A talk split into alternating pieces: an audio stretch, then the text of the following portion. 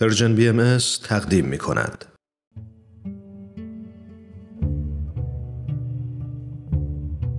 صد پرسش صد پاسخ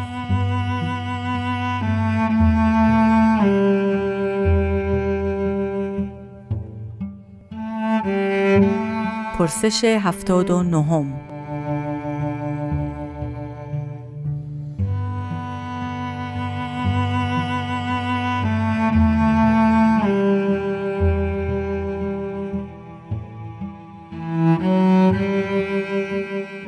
در آین بهایی چگونه توصیف شده است؟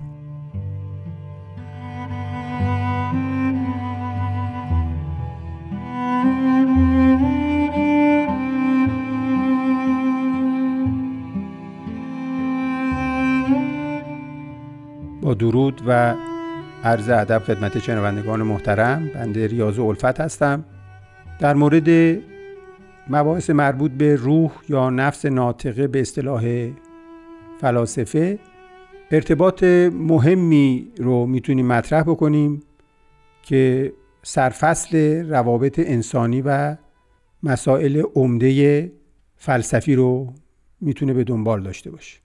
خب در مورد روح ما در حقیقت به اصطلاح یه مقدار فنیتر می‌تونیم از انسان آنتولوژیک صحبت بکنیم.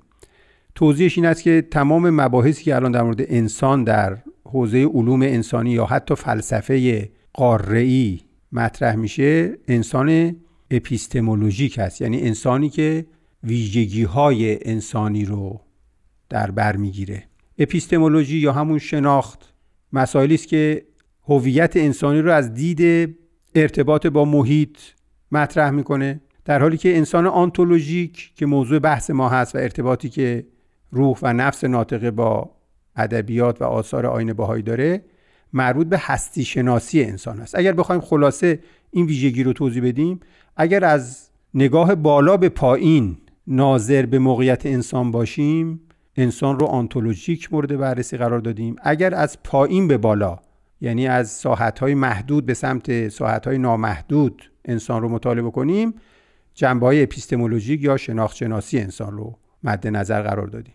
اونچه که در آیین بهایی می‌تونیم به این زبان آنتولوژیک یا هستی شناسی مورد بررسی قرار بدیم این است که مبنای متافیزیکی حضور انسان در جهان عالم متافیزیک یا فوق عالم ماده هست یا فیزیکالیزم به اصطلاح امروزی هست. ما با حوزه‌ای به نام متافیزیکال یا متافیزیک سر و کار داریم. بنابراین بسیاری از آثار مربوط به ادبیات آین بهایی این آنتولوژیک بودن انسان رو مطرح می‌کنه که رابطه اساسی مسائل انسانی هم در پرتو همین رابطه می‌تونه عنوان بشه. از جمله تعریف انسان به عنوان دارنده حق انسانی حقوق بشر.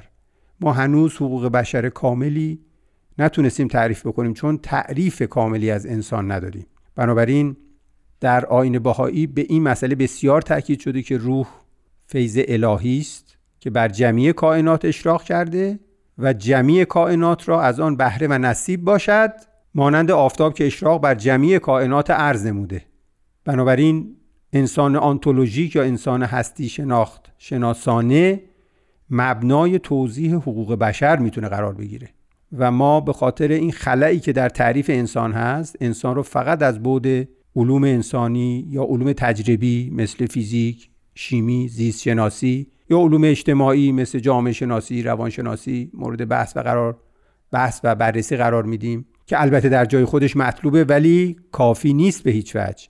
هویت اساسی انسان همونطور که اشاره شد اپیستمولوژیک نیست. هویت اساسی انسان آنتولوژیک است. بنابراین روح در مرتبه انسانی رابطه بسیار مستحکمی با مبدع وجود داره و اگر این رابطه شناسایی بشه ما می‌تونیم به اون جمله معروف برسیم که در کتب مقدسه ذکر شده انسان حقیقی صورت و مثال الهی است یعنی استفاده از جمعی کمالات الهی می کند و این انسان مانند آینه است و فیوزات الهی نظیر اشعه آفتاب. کمالات الهی یعنی جمعی اسما و صفات کمالیه در این آینه جلوه کرده است.